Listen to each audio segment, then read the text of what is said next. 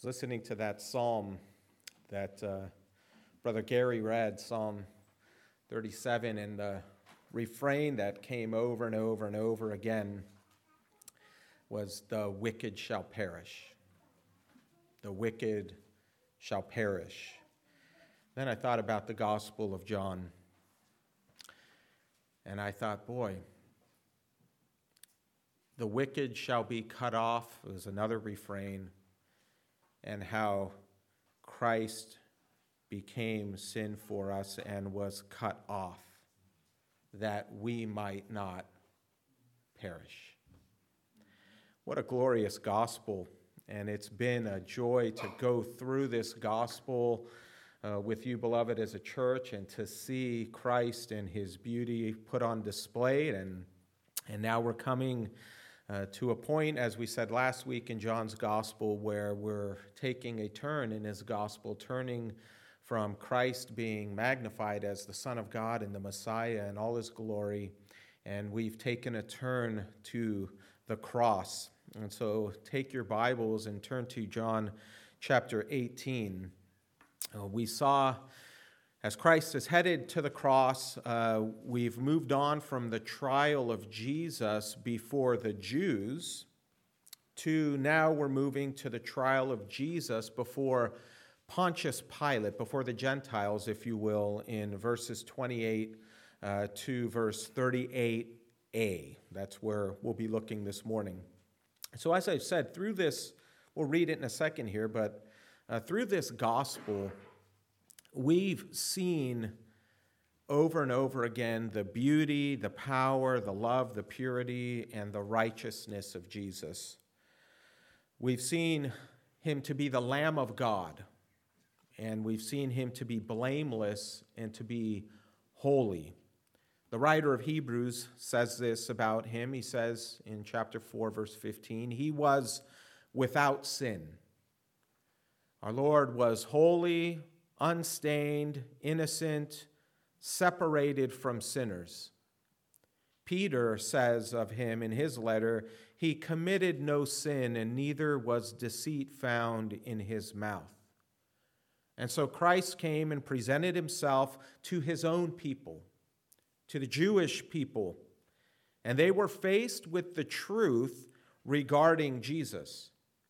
And they were faced with the choice to either receive their Messiah or to reject him who was very clearly portrayed before them.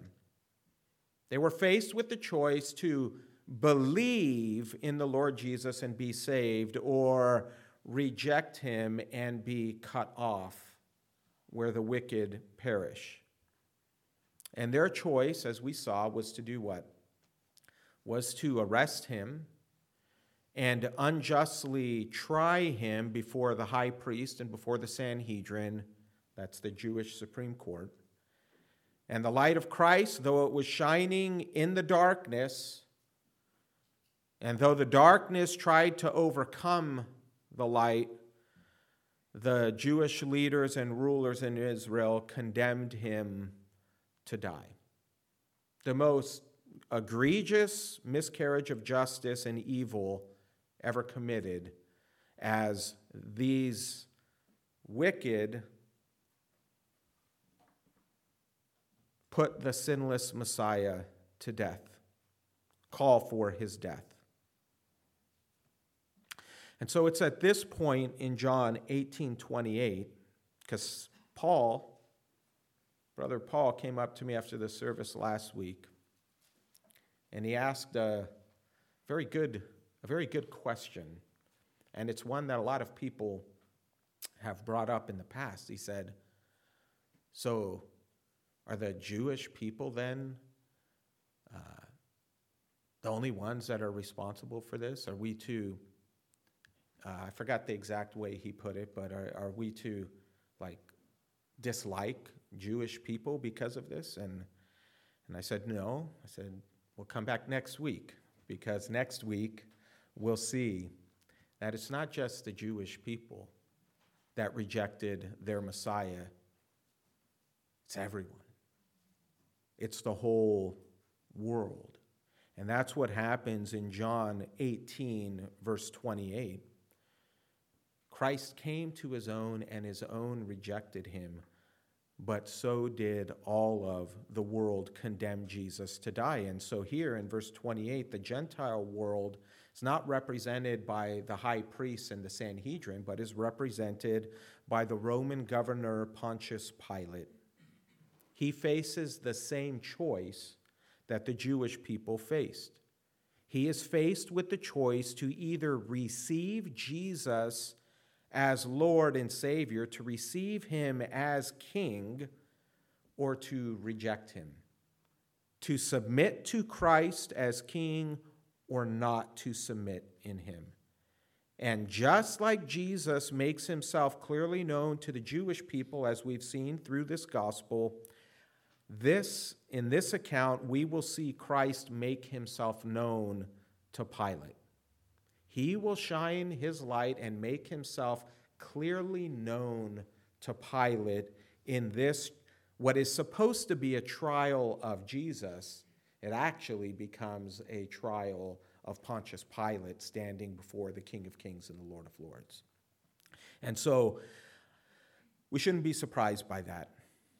That Christ he did not come to hide the truth of God and keep it secret from the world, but he came, as we'll see, to bear witness to the truth and to call and to receive sinners unto himself. Christ came in love to save sinners, not to condemn them, though some will be condemned, many, in fact. And so we see that displayed here. And so take your Bibles, turn to John 18 if you haven't already, and we will pick up as John picks up the trial uh, of Jesus before Pontius Pilate in um, verse 28. Hear the word of the, the Lord, beloved. Then they led Jesus from the house of Caiaphas to the governor's headquarters. It was early morning. They themselves did not enter the governor's headquarters so that they would not be defiled, but could eat the Passover.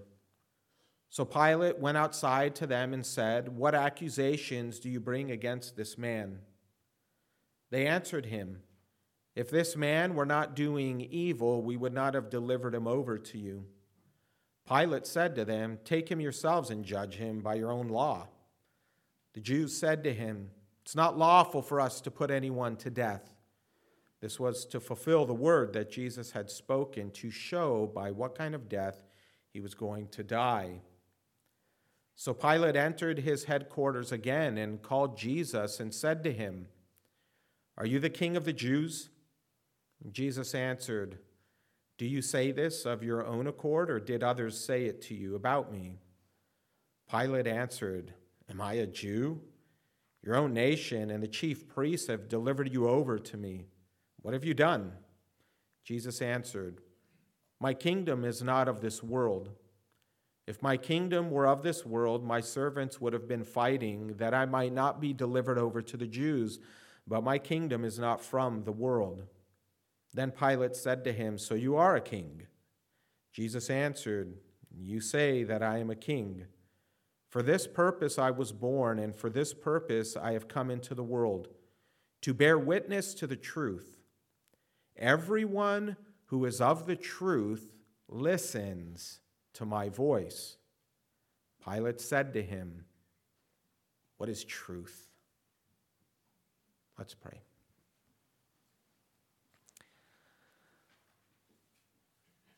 Lord, we thank you for your word, and we know that it is truth because you have spoken it and you have conveyed it to us and you have confirmed it and it is proven and shown itself to be faithful and true over and over again. Lord, we thank you for this account that John has given to us of this trial, opening our eyes to the world's treatment of the Messiah, and opening our eyes really to what our response to the Messiah had, had been in the past and would have been had you not shown us grace. We know, Father, that we too standed, stood with Pilate and with the world and with the Jews in condemning the Lord Jesus. We thank you that you have forgiven us of our unbelief and that you have saved us. We pray that you would grant to us an understanding and a deeper knowledge of the Lord Jesus Christ as we look at this passage. And your people would be strengthened and equipped and built up. That all of us would learn more and more humility to come before you with thanksgiving and praise. We ask for your mercy now. I ask for your strength. In Jesus' name, amen. So, really, this section is two sections here to this trial. Uh, one is, which we'll look at, 28 to 32. Uh, this is Pontius Pilate's going to interrogate the Jewish people about Jesus, uh, really. Um, and then, well, not really interrogate them, they're going to have a conversation about Jesus. And then we'll see, as we conclude, Jesus' conversation with Pilate in 33 to 38a. And so if you look at verse 28, basically the Jewish people at this point in uh, history are under Roman rule, okay? and they're under Roman law. And they're free to practice uh, pretty much what they want to in, in their religion. They're free to exercise a kind of uh, self governance in, in, uh, in Israel in most matters. But the one thing that they weren't able to do under Roman rule, which is what they did in the Old Covenant and so on, is they weren't able to put people to death. They weren't able to exercise capital punishment because in Rome, the sword, if you will, belonged to Rome. And so in verse 18, in verse 28, we're told that after Jesus is tried by the Jews who, who condemned him to die, right? And rather than just taking him and killing Jesus themselves, they led Jesus to the governor's headquarters, which in some of your Bibles might be called the Praetorium, which is basically is a, is a place of uh, judgment, a judgment hall, a courthouse in a way. It's the place where they heard court cases. And normally the governor's headquarters uh, were in Caesarea, uh, but um, in the palace of Herod the Great. But because it's Passover, uh, Roman governors and leaders would often make their abode in Jerusalem in order to put down riots and all of the chaos that might arise with all of the Passover feasts. And so, uh, in this case, uh, Pilate is probably at uh, Herod's, another of Herod's palace, palaces, which would be on, uh, on the western wall. Um, or he could even be in the fortress of Antonia, which is northwest of the temple, and it's connected uh, by steps to the temple's outer court. So I don't know, we don't know where Pontius Pilate necessarily was, but he is in Jerusalem. And so the Jews, after they try Jesus, they lead Jesus here uh, to Pontius Pilate. Now, they lead him here, as we've said, not because they wanted Pilate to be an impartial judge and to confirm their judgment. So they're not, they're not bringing Jesus there because they're like, okay, well, we think he should die, and part of the Sanhedrin is, is mixed. Some say die, some say live, and there's a big mixture. And so let's bring him to Pontius Pilate to get kind of a final judgment to see, you know, if he agrees with us, and, and uh, then we can put him to death. They're, they're really bringing him there because this what John MacArthur, Pastor John MacArthur said, they want Pilate to be an executioner. They don't want justice for Jesus, they want his death. That, that's what they're committed to. And so I think that as we've read this passage, it's likely that the Jewish leadership had already spoken to Pilate about their intention. This is when they were trying Jesus earlier in the, in, in the morning, they were trying him at night there. I, I think there were some that went to Pilate and they told him about their intention of bringing Jesus before Pilate. In other words, wasn't a, this is not a surprise visit. So it's not like they come and then suddenly Pilate's like, oh, whoa, all, all these people are coming, and he comes out to meet them. I, I think he's expecting them to come. And so when they arrive, it's early in the morning.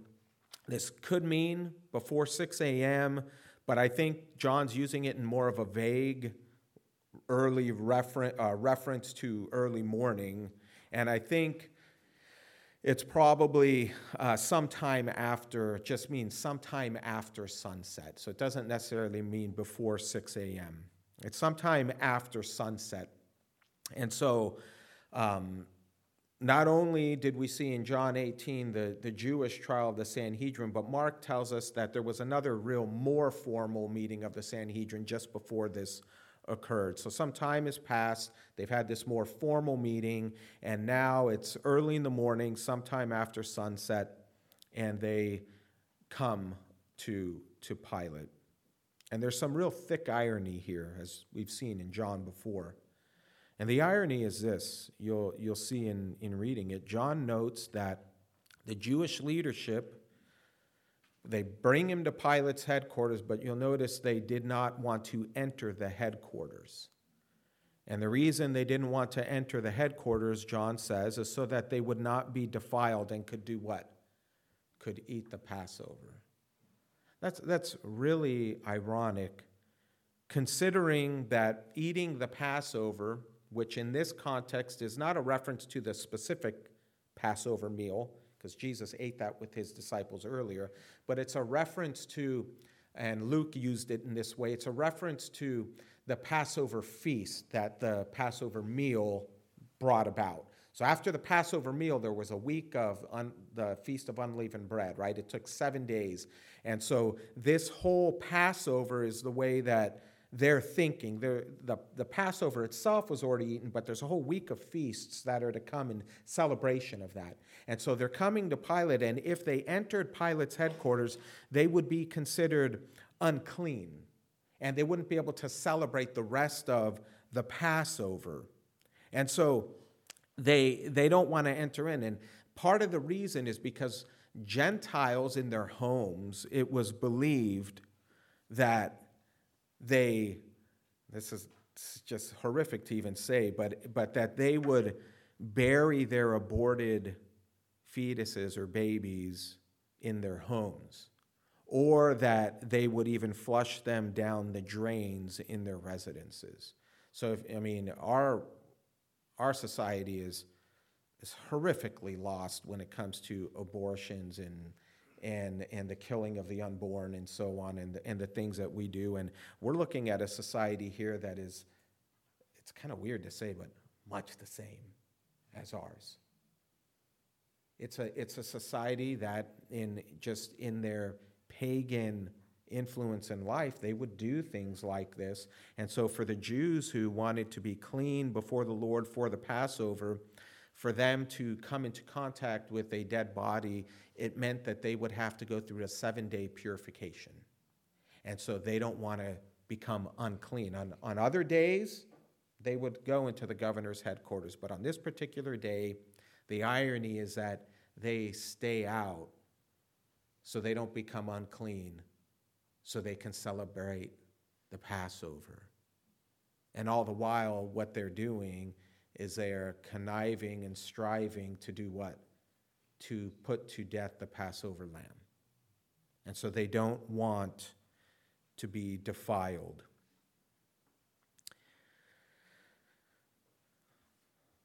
Sad, sad reality.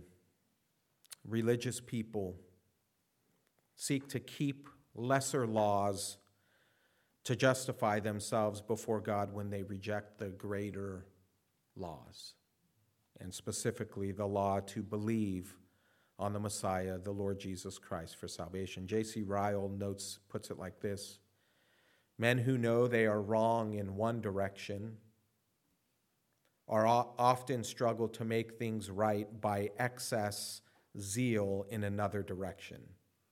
Uh, that very zeal is their condemnation. And so it was for these Jews, Jewish people. And so Jesus even says as much to the Pharisees when he pronounces woes on them. talks about their hypocrisy in Matthew 23. He says, Woe to you, scribes and Pharisees, hypocrites. This happened before this trial. You, you tithe mint and dill and cumin and have neglected the weightier matters of the law, justice and mercy and faithfulness. These you ought to have done without neglecting the others. Woe to you, scribes and Pharisees, hypocrites, for you are like whitewashed tombs, which outwardly appear beautiful, but within are full of dead people's bones and all uncleanness. So you also outwardly appear righteous to others, but within you are full of hypocrisy and lawlessness. This is what we see here. Crucify the Passover lamb, don't become undefiled stay out of Pilate's house so we can celebrate. In any case, Pilate's initial reaction to them, we're told in verse 29, is Pilate goes out to meet them. He recognizes they're not going to enter his house, so he, you know, as governor, he goes out to meet them. Um, and Pilate asks them what the accusation is. And this, I think, catches the Jewish leaders off guard. I, I think it's, it's as if they're coming before Pilate. Pilate's already heard it, and in the Jewish leaders' minds, they're, they're thinking that Pilate's going to retry this case.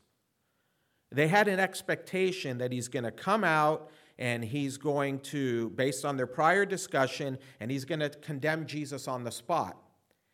And in their response to his question, you see their frustration because they answered him in this way. They said, If this man were not doing evil, we would not have delivered him over to you. So there's a sense in which they, they've already talked to him about this and they're, they're frustrated. They're saying, Listen, we're here, we're bringing Jesus here to you like we talked, and we would never have even come here if he wasn't doing evil. And so they're basically saying, We set this up not for a retrial, Pilate. We set this up because he, the evil they're thinking of is they told Pilate that Jesus was a king and that Jesus was threatening the Roman Empire. Now, their arguments and problems with Jesus were actually theological.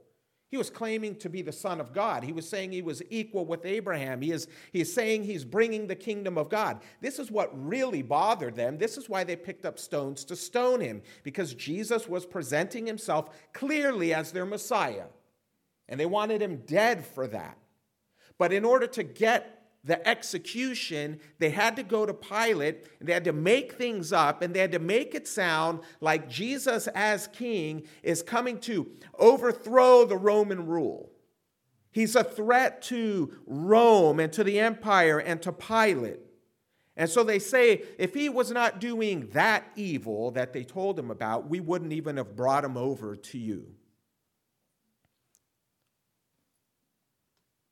So they couch their accusations in political terms. And I think Pilate, I think he, he's kind of toying with them.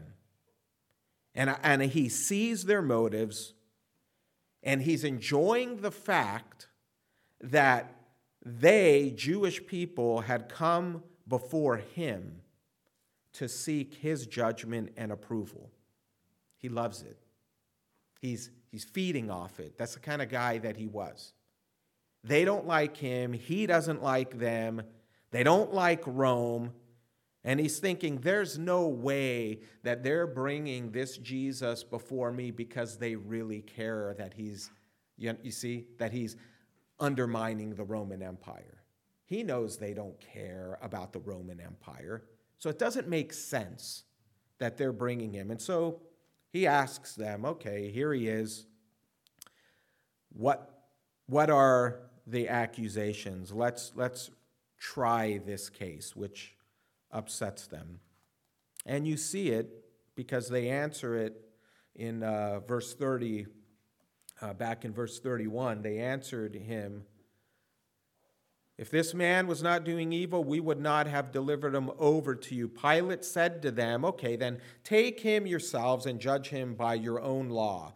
To which the Jews said, It is not lawful for us to put anyone to death. So they're throwing the law back at Pilate and they're saying, He's a threat to Rome. You need to hear this case. We can't put anyone to death, and so you need to hear you need to hear this case and take our accusation and condemn Jesus to die.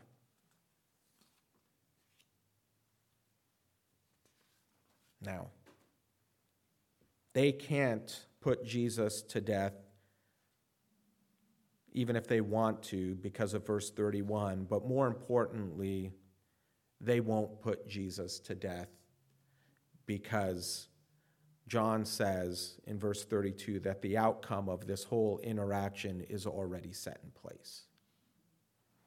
Pilate may be toying with them, but ultimately, their false accusation against Jesus is going to lead him to the cross, and they, Jew and Gentile, the whole world together, will condemn the Lord Jesus Christ to be crucified, just as Jesus said would happen. Verse 32. So that's kind of the setting. Now, before this happens, though, Pilate still wants to talk to Jesus himself. And so that leads us into this scene in verse 33 to 38. Pilate thinks he's interrogating Jesus, but Jesus is interrogating the heart of Pilate here. And I find this awesome. I just, the Lord Jesus is so loving and so patient with sinners. He, he is on trial here for his life. He's preparing to go to the cross to be crucified unjustly. And our Lord turns this trial into an opportunity to call Pilate to believe on him. Pilate is beginning with what he knows the Jews told him, but the Lord wants Pilate to examine his heart. And so Pilate starts by asking him, are you the king of the Jews? Are you the king of the Jews? They're saying you're a king. They're saying you're some kind of king here. Well, tell, tell me about this. And so, Jesus, now that's not a bad question. What's the motive behind it, though? Jesus wants to draw this out because it, it on its face is a good question, isn't it? If someone were to ask Jesus, Are you the Messiah? Isn't that what the Samaritan woman did? You know, talked, asked him about being the Messiah. He's going to come. Tell me about this water of life and so on. There was a softness to her heart. And so Jesus now is drawing this out. And Pilate doesn't realize it, but the answer to that question is relevant not only for Jews, but for everyone. It is a relevant question for the entire world to have the answer to this question is is Jesus the king of the Jews? It matters infinitely for everyone. Not just for Jew, but even for Gentile. And so Jesus asks Pilate if he is asking this because others said this about him, or is he asking it because of um, his own conviction of his heart. In other words, is your question, Pilate, springing from a deep desire in your heart to know the answer, to know the truth about that? Are you really looking to quench your thirsty soul and to satisfy your, your spiritual hunger? Is that why you're asking me this question?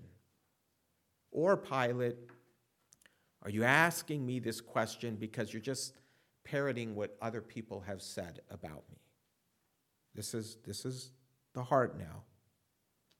Is it soft and is it seeking the Messiah like the Samaritan woman?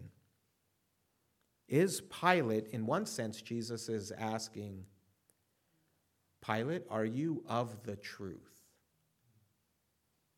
Are you one of my sheep? Because remember, Jesus said earlier, My sheep do what? They hear, they listen, and they hear.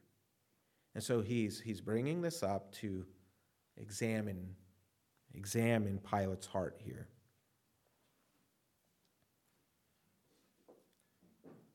Jesus already knows the answer. That's the thing. He already knows the answer. But what this tells us is that Jesus, he desires, this shows you the desire of God that all people be saved. And that God takes no death, no pleasure in the death of the wicked. When we read that psalm and he says, He will cut off the wicked and they will perish, the scripture tells us that God takes no pleasure in that. You do understand that. God judges the world and he judges sinners and he judges the wicked, but it's not like he loves it. He doesn't want the wicked to perish. Jesus doesn't want Pilate to reject him and to face the consequence of his sin and, and be judged for eternity in hell. He doesn't want that. He didn't want Judas to reject him. He didn't want his own people, Israel, to reject their Messiah. It's not like he took pleasure in this. But what it reveals is that stubborn hardness of heart that we as sinners all have to refuse to come to our God who made us and to refuse to bow our knee before him and humbly admit that we're sinners. And so Jesus comes in love to Pilate, though being tried, still presenting himself to Pilate so that Pilate has the opportunity to repent of his sin and to turn to Christ and be redeemed, even though Jesus knows that the one I am talking to is going to reject me. That's how, that's how Christ is. That's, that's his, his love for sinners. And so Pilate responds in this way, indicating he's clearly not a sheep, not one of Jesus's, when he says it like kind of cynically, I added that. It doesn't say that there, but am I a Jew? Am I am I a Jew? So what is he saying? He's basically saying this question is irrelevant to me because I this only matters for the Jews. Why would it matter to me? Is what he's saying. Why should I care whether or not Jesus, you are the king of the Jews? What, what does that matter to me, a Gentile? I could care less about you or any Jew having kingly aspirations, right? And so he says to Jesus, You're only here because your own people and leaders delivered you to me. You're not here because I really want to know. So he's totally cynical. He's totally indif- indifferent to the question. And so he's revealing his heart. And he can't understand it. So he says, What is it you have done? See, he's not buying the Sanhedrin's accusation. He thinks there's got to be something more behind their hatred of Jesus. For the Jews to pretend that they care about Rome doesn't fit. There's something more. And at this point, Jesus begins to set this record straight for Pilate. And Jesus makes it clear to Pilate that yes, he is a king and that he's not here to threaten the Roman Empire, but he is here to bring his kingdom and actually to let Pilate know that those who hear and listen to him are of that truth and of that kingdom. He's, he's presenting himself here to Pilate. So Jesus says to him, My kingdom is not of this world. This is his response to Pilate. My kingdom is not of this world. In other words, Yes, I'm a king, but I didn't come to set up a temporal kingdom which would interfere with yours. If I did, you would see me doing what earthly kings do. I'd be leading my servants, I'd be leading my armies. They would have fought to protect me, they would have fought for my cause. If I wanted a kingdom like yours, Pilate, I would have been doing all of these different things, and I wouldn't have given myself ease, so easily over to the Jewish people if my kingdom were of a temporal nature. But my kingdom is of a different order. It's of a different category. It, it, it has its origins from a totally different place than this temporal world. Now, does Jesus' reign rule over the world? Of course it does. But his point here is that the origins of his kingdom are different. So Pilate kind of gets it. He understands what Jesus is talking about in one sense, that he's not threatening Rome, but he doesn't understand enough to, to know that, that in what way Jesus is saying he's a king. Okay, so if it's not temporal here, then what, what kind of king are you? That's why he says so. So you are a king then. That's what he says to him. And Jesus says, Yes, I am a king. And then Jesus is bringing it home now and he gives him the purpose the purpose for his kingdom. And he says, The purpose for which I came and the purpose for me and my kingdom is to bear witness to the truth. This is, this is what Jesus came for to bear witness to the truth. And what is the truth that Jesus, all through the Gospel of John, has been bearing witness to? Right? He's bearing witness to the saving work of God to testify to sinners the truth that this is very simple. If you ever want to share the gospel with someone, just think in these four categories, okay? You can share the gospel with anyone in 60 seconds if you just think of these categories. To bear witness to the truth that God is holy. When you look at Jesus and you look at his life and you look at his sinless nature, there was no deceit found in his mouth. He was holy, upright, innocent, blameless. He's putting God on display and he's bearing witness to the truth that God is holy. And then he's bearing witness to the truth that man is a sinner. He bears witness to that truth that man is a sinner, is fallen, is, is guilty before, before God. God is holy, man is in need, is, is sinful and guilty. God holy, man guilty. And then he's bearing witness to the truth that mankind therefore needs a what? Savior. He's bearing witness to this truth. You need a Savior. Why? because you are guilty before a holy God. And unless there is someone to pay the price for that sin, to be cursed on your behalf, to perish and take that judgment of God in your place, you will have to bear it yourself. Because you will endure that judgment that is rightfully yours. And then the third part man is holy. I mean, God Oof, just the opposite. God is holy, man is sinful, man needs a Savior. And then bear, Jesus is bearing witness to the truth to say, I am that Savior. And if you will believe in me and trust me, you will be saved. This is the truth of the gospel. This is what Jesus came to bear witness to by his words and his life.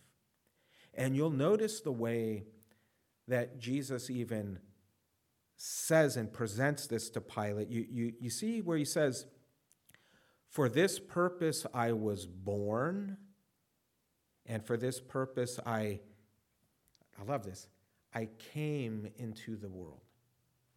Now, born we can understand, and so can Pilate, right? Because we may not know what it's, remember what it's like to be physically born, but we know we were born and we came into the world. And, and Pilate, there's a sense in which he can grasp that. But when Jesus says here, and for this purpose I came into the world, what does that suggest? It suggests that he was somewhere before he came into the world. To say I have come into the world is to say I was somewhere else before this and I entered into this world. And so this is a this is what John has been talking about so much in this gospel is about the incarnation of Christ and this is Jesus' testimony to say that not only is my kingdom not of this world but you have to understand Pilate I am not of this world. My my birth, my life, my purpose, Jesus says, did not originate at my birth, and nor did my kingdom. I mean, and this is what Micah the prophet said in Micah 5 2. You, O Bethlehem, Ephrathah, who are too little to be among the clans of Judah, from you shall come forth for me one is who, who is to be ruler in Israel, whose coming forth is from of old, from ancient of days. That's what the prophet says, and Jesus is coming to Pilate, and he's saying, For this purpose I came into the world and Jesus made the same point to the Jews in John 8. 56 to 59, when he says, Your father Abraham rejoiced that he would see my day. And he saw it and was glad. The Jews then said to him, You are not yet 50 years old, and have you seen Abraham? And Jesus said to them, Truly, truly, I say to you, before Abraham was, I am. And they took up stones to stone him. And so Jesus is driving home to Pilate this one final point because this is really what it all comes down to. This is what Jesus is exposing in the heart of Pilate and what he wants to expose in our hearts. Jesus tells Pilate this, and he tells us this this morning. He makes this statement Everyone who is of the truth listens to my voice. Everyone who is of the truth, everyone who is one of my sheep, everyone who sees me as the Messiah, who sees me as the Lamb of God who takes away their sin, who sees me as the one who is their Redeemer, everyone who listens to my words, Pilate, and listens to my testimony and hears from me is of the truth. If you don't believe in the Lord Jesus and you reject him, it's because you are not of the truth. You belong to a different kingdom, a kingdom that belongs to this world. It means you belong to a kingdom that will one day perish. But everyone who believes, believes because they belong to Jesus. Jesus said, My sheep hear my voice, and I know them, and they what? And they follow me. Pilate's response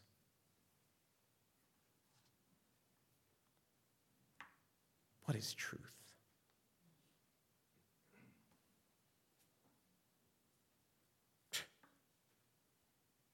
What is truth? That's his response. What does that indicate?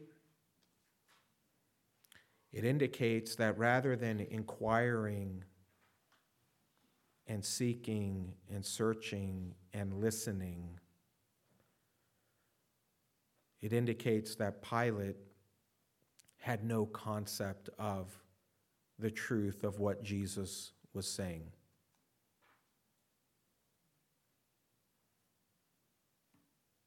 It's sad that many today dismiss the gospel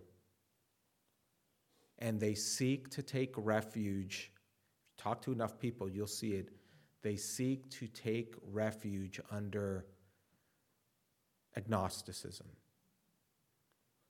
They hear the gospel, it's clearly portrayed. Jesus is calling out to them, he's making himself known.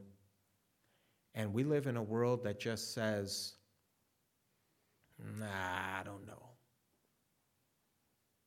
I don't know. There can't be enough. No one can really know the truth. No one can know for sure. Do I did Jesus even really exist? I don't know. And they keep they keep going down and making what amounts to a excuse over and over and over again an excuse.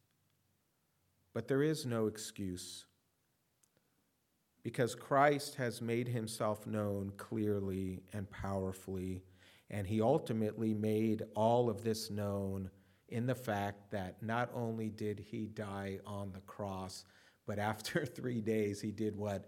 He rose again. If there's anyone that has shown the authority and that their word is true, it is the one who has died and conquered death. Don't take my word for it because you know what? I'll only be here for a few more years and I'm going to die and I'm going to be buried. And then when I'm buried in the grave, guess what?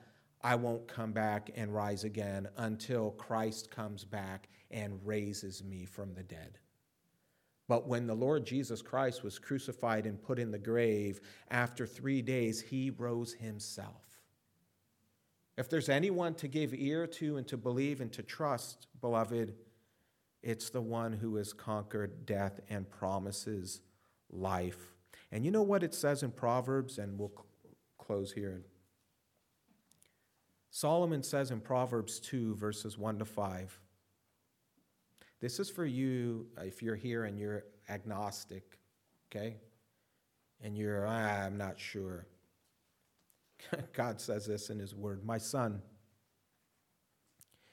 if you receive my words and treasure up my commandments with you, making your ear attentive to wisdom, inclining your heart to understanding, yes, if you call out for insight and raise your voice for understanding, if you seek it like silver and search for it as for hidden treasure, then you will understand the fear of the Lord and find the knowledge of God. See saying? Look for it. God will make it known to you. And so, in conclusion, in a very real sense here, beloved, we all stand in the place of Pilate. And daily we are confronted with Jesus' offer of salvation. There is just as much at stake for sinners today as there was for Pilate, and how you respond to the truth regarding Jesus as the promised Messiah is a matter of eternal life and death. Your life is on the line. With whom will you side? With Judas, the Jews, Pilate, and the whole world who condemned him and cursed him and judged him unworthy of life? We'll see that next week when that happens. Or in seeing Christ and his purpose more clearly through this gospel and this passage, will you believe Jesus is the Lamb of God who takes away the sin of the world? Will you accept him with all your heart, mind, soul, and strength? Will you repent of your sin and come to follow him as Lord and Savior? If you've done that, beloved, if you've done that, and I trust most of you have, we have much, much to give thanks for, don't we? Amen. He's redeemed us, He's saved us, He's washed us. Let's pray. Lord Jesus, we thank you so much for your mercy and for your grace and for your kindness. We know, Lord, that we stood with Pilate and with the Jewish people and with the world in condemning you. And, and if we were there, Lord, we would like to think that we would not be so foolish as Pilate and the rest of them, but deep down inside, Father, we know that we were and have been right next to them, condemning you, rebelling against you, disobeying your commands, loving ourselves more than loving you serving ourselves more than serving you, eating not just from the fruit of the tree that was in the midst of the garden, but eating from everything that we see and touch, wanting to fill our bellies, going after the lust of our eyes and the pride of life. Lord, we know that we have been guilty of this, and our very lives are a demonstration of that rebellion, that we sided with Satan and with the world in condemning you. But you were so kind and so gracious that in the midst of our darkness, just as you did with Pilate, in the midst of our rebellion, you offered yourself to us as Savior. You came and presented your words of truth to us. You came and presented to us the gospel, the hope of eternal life and the forgiveness of sin. You said, Here I am, the God who made you in, in and created you and gave you breath, and here I am to give myself as a sacrifice to die in your place. Indeed, Lord Jesus, you gave us eyes to see that and ears to hear. You gave us the faith to believe what we could never have believed on our own. And so we thank you for showing us mercy, for showing us love and kindness. We thank you that the salvation that you have given to us is not a salvation that sets us on the right course and then leaves us to ourselves to try to make up the rest of the way, but it's a salvation that is complete and final. That you saved us entirely from the judgments of hell. That there is nothing in this world that can separate us from the love of God that is in Christ Jesus our Lord that neither life nor death, nor principalities, nor angels, nor things present, nor things to come, nor life or death can separate us from your love. We thank you that there is therefore now no condemnation for those who are in you. Lord Jesus, we know that there may be some here, and most certainly there will be those outside of this, this building that have not yet come to that faith in you. And you are presenting yourself to them this afternoon, this morning. And you're desiring for them to come to you as Savior and to repent of their sin. And, and you have promised that you will never turn away those who come before you. You say, All who are heavy laden and weary, says, Come to me, and you will give them rest. All who are thirsty, you say you will give them drink. And all who are hungering, you say you will feed them. Lord, we pray that that would be true for anyone who is here this morning who wants to repent of their sin and receive your mercy. May you do a marvelous work among us, and may you encourage us, O Lord, to continue to faithfully bear witness to this truth as you have borne witness to it to make the good confession of faith, Lord, that you might be honored and exalted and we might give you glory. We pray in your name, Lord Jesus. Amen.